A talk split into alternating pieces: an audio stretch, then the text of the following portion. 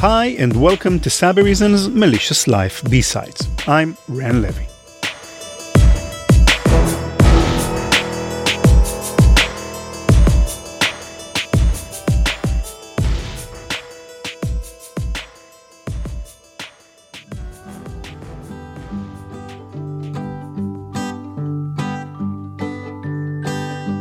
Imagine this. It's Christmas, and your family is celebrating the holiday. Maybe it's snowing outside, but the house is warm and cozy. The kids are joyfully opening their presents, while you and your spouse are sitting on the sofa, maybe enjoying some hot, spicy wine. And then your phone rings.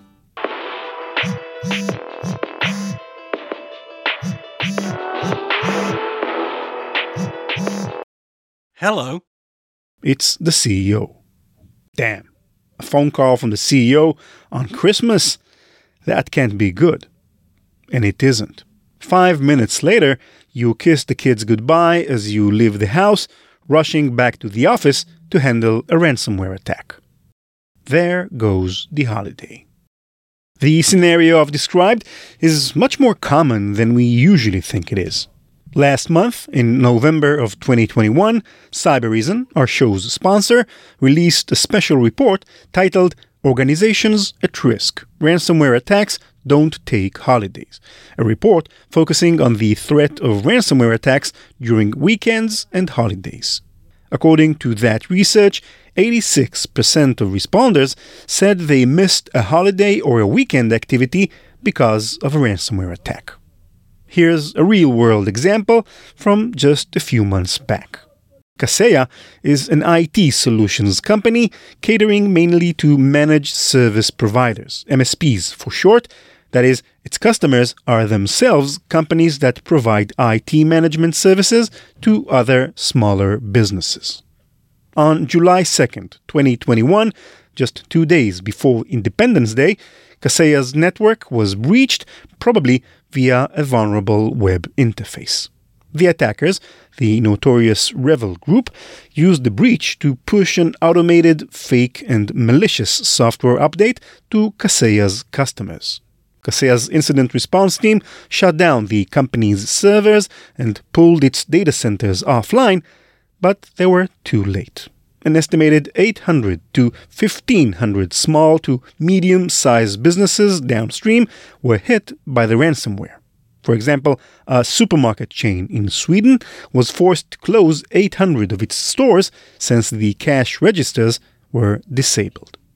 Kaseya's CEO said in an interview, quote, we have about 150 people that have slept probably a grand total of four hours in the last two days, literally, and that will continue until everything is as perfect as can be. End quote. Not a great way to spend the 4th of July holiday, I guess. So, with the holidays just around the corner, we're dedicating this B side episode to Cybereason's report.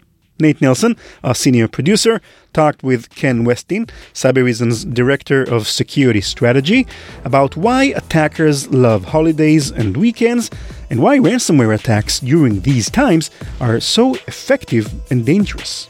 The report itself is available on Cybereason's blog, and we'll add a link to it in this episode's post on our website, malicious.life. Enjoy the interview.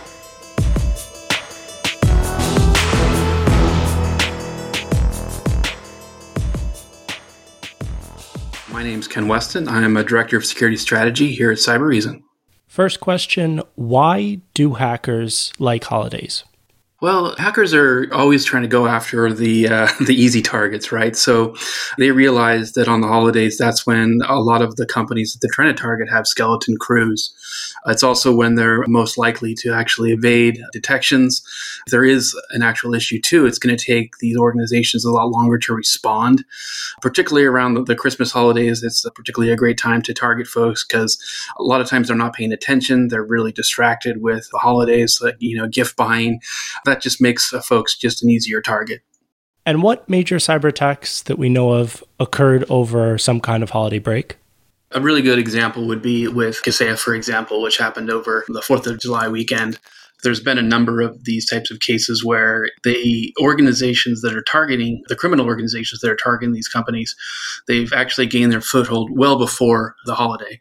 So they actually get their foothold in, they establish persistence, they do some of the reconnaissance that they're going to need to do. They'll start to build some of the tools that they're going to want to do for their attack, and then they're going to wait and they'll wait for these holidays when they know there's going to be a skeleton crew. Sometimes they may even have access to what the staffing might look like. They may have access to emails, so they'll have an idea of who's going to be working, who's not going to be working in some cases. But this is where they really understand, especially if we look at uh, like Kaseya and things like that, when we look at supply chain, where they're actually looking at when code gets compiled, they know when to actually initiate some of these particular attacks. All right, so tell me now about the research that you just completed. So we conducted a research study where we asked organizations that have been hit with ransomware. So, um, in order for you to actually participate in the survey, you would have to have actually been hit with a ransomware, particularly around the holidays. So, we actually found that 49% said, you know, that they really didn't have any sort of security solution in place to actually block the ransomware. There, 67 indicated that they didn't have sort of next level or next antivirus that actually looks at behaviors. Only 46% said they had traditional signature based detections, like your sort of your commoditized um, antivirus. And 36% actually said they had EDR, which is really troubling because that means that they're not going to be able to actually respond. I see this all the time where the SIEM will get lit up telling them that they have ransomware that's hitting their endpoints. But what I usually say is if it's the SIEM that's telling you that and not the endpoint, it's usually going to be way too late that attack has already been detonated. A number of systems have already been encrypted. And if you're not able to actually respond, you're not going to be able to actually stop that particular outbreak within the organization. One thing was really surprising too was that a lot of times when folks have responded to incidents over the holidays, particularly around Christmas, folks admitted that they have actually had something to drink. Uh, that was really surprising. It was over 70% of respondents had said that. So I think that's important to realize, particularly as we head into this holiday season where staffing is already an issue. We already have staffing shortages. So we're going to have a lot of folks that they're going to be off, but they might be on call and there might be an incident. And that can actually have an impact in with regards to their decision making uh, capabilities when they're going to respond to some of these incidents. So this is something organizations really need to be conscious of. I keep thinking that the obvious thing to do to solve these problems is to have employees on the job over the holidays. But of course, you can't force people to be at work during Christmas, nor would we want to. So, what can companies and people reasonably do to protect themselves, if not that? the best time to prepare for this holiday season would be last year.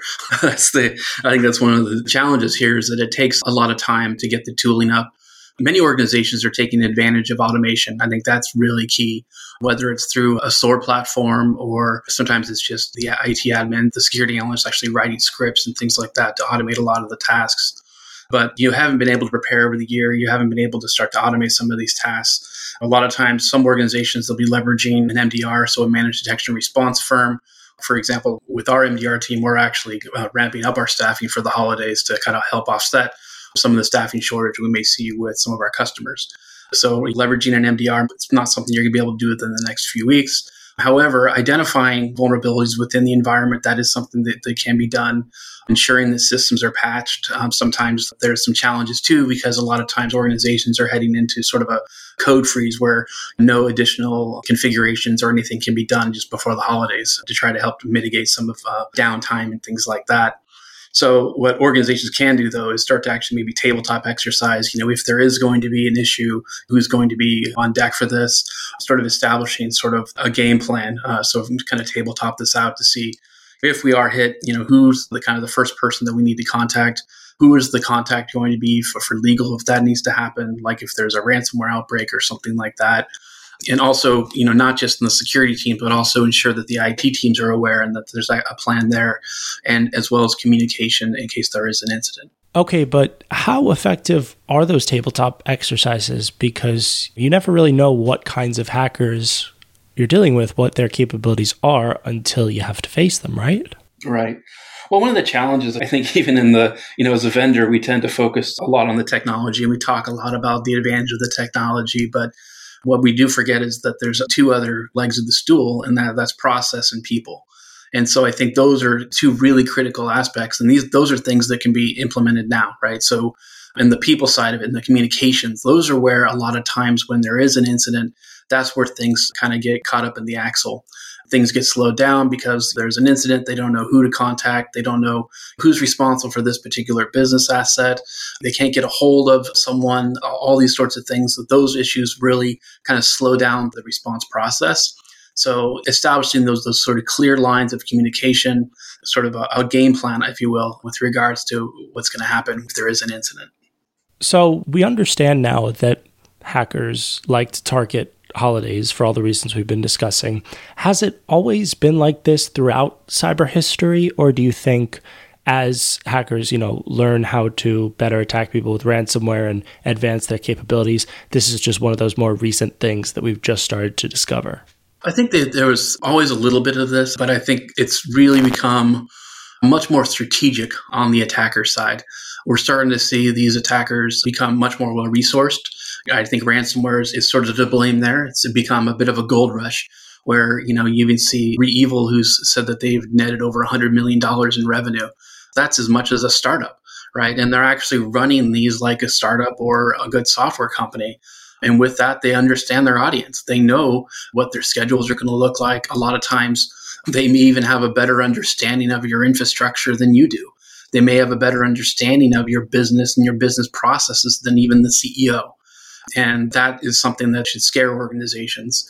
And that's where I think a lot of this is coming from is that it's not like these organizations are going to initiate their attacks now. They're not going to be doing it like during the holidays. A lot of times they've already established the foothold within these organizations. They've already done the reconnaissance. They already know what tools they have to circumvent Many times they've already escalated their privileges and they've expanded within the organization. They've also established persistence so that if, you know, they do get blocked by the like the firewall or the connection gets disconnected, they still are able to operate within the environment. We're even seeing some of the malware be sort of um, self-aware. If it does get disconnected, it still knows to go and crawl through the organization and try to make additional connections out to establish that persistence. So we're getting it into a situation where it's much more sophisticated, not just on the technology side, but also on the people and process side when it comes to your adversaries. And so we need to, to plan accordingly.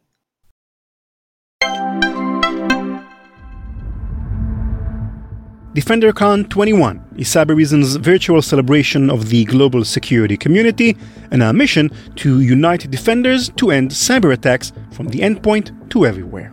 Join us on December 14 to hear from industry leaders in the global security community, including General Joseph Dunford, former chair of the Joint Chiefs of Staff, Anton Chuvakin, security solution strategist at Google Cloud, Sam Curry, CSO of Cybereason, and many more.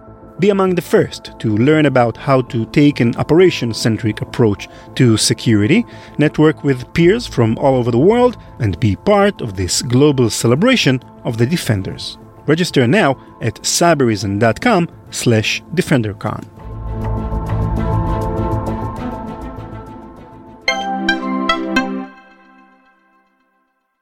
I imagine that when some people out there hear what you just said, their first thought is going to be, oh crap, maybe this has happened to me and I just don't know it yet.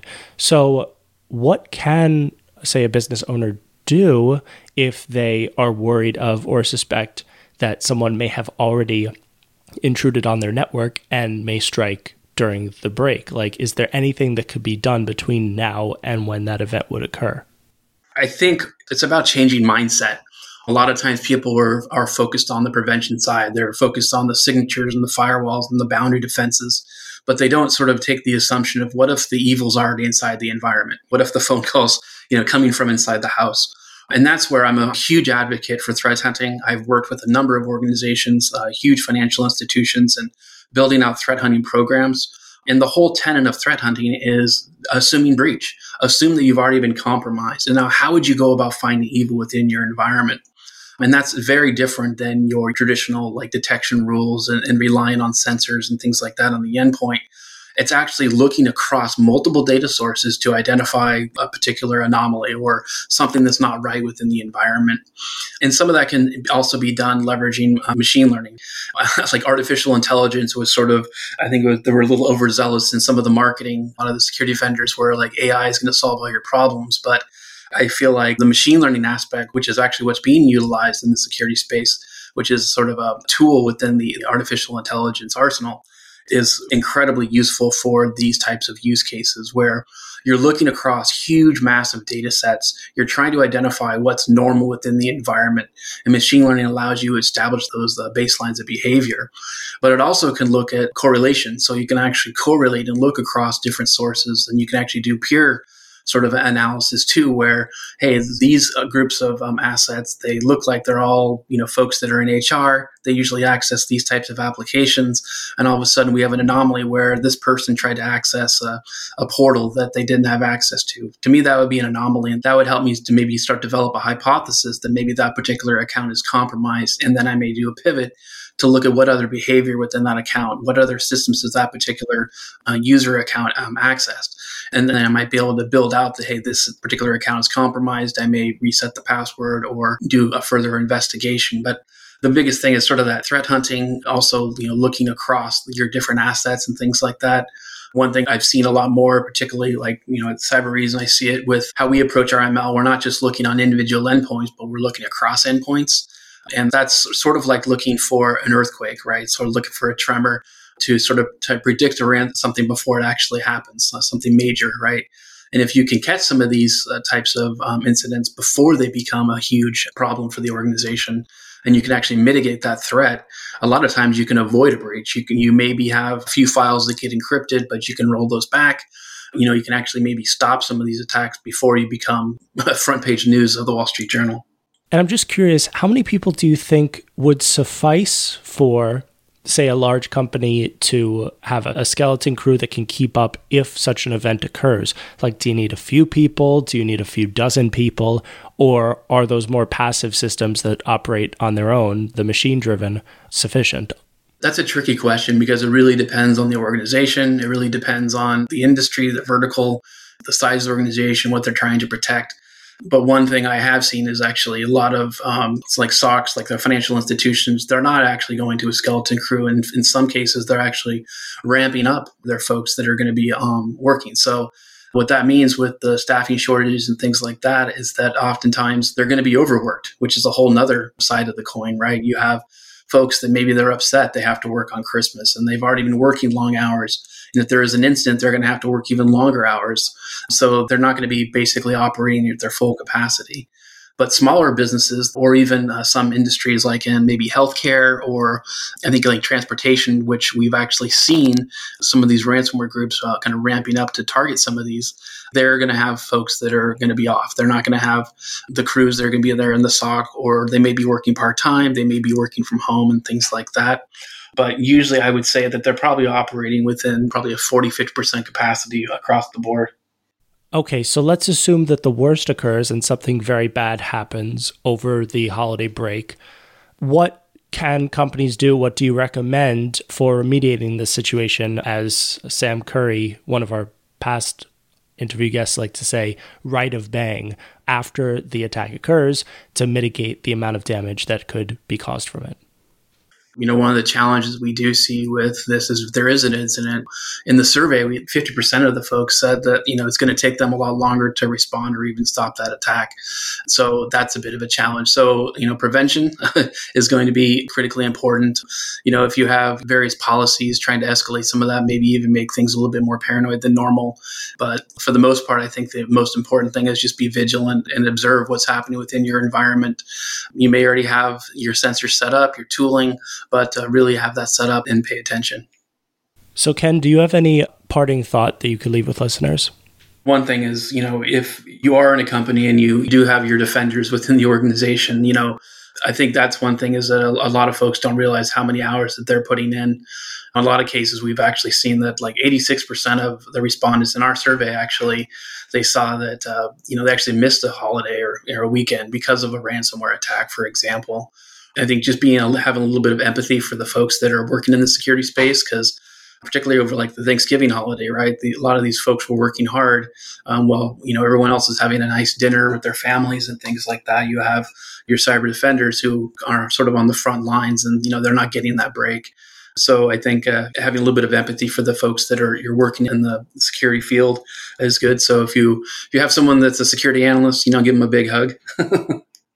Actually, one last thing. Is there maybe one action item you could give to folks out there who may not have been fully prepared for this holiday season? Like one thing that they could do to be slightly better off than they might otherwise be? Yeah, I mean, it, might be a little too late for, you know, any sort of silver bullet of what you're going to do to prevent any of this stuff. But I think with that, maybe the best time to start planning for next year is now. So actually looking at how you can improve your security posture for next year identify any sort of security incidents or, or, challenges that you do have this year.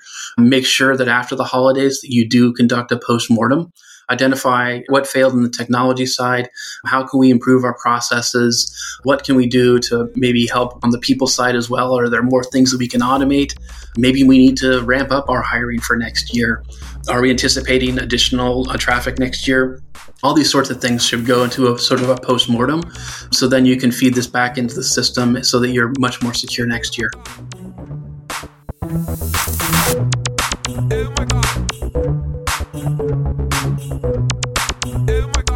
CK Music.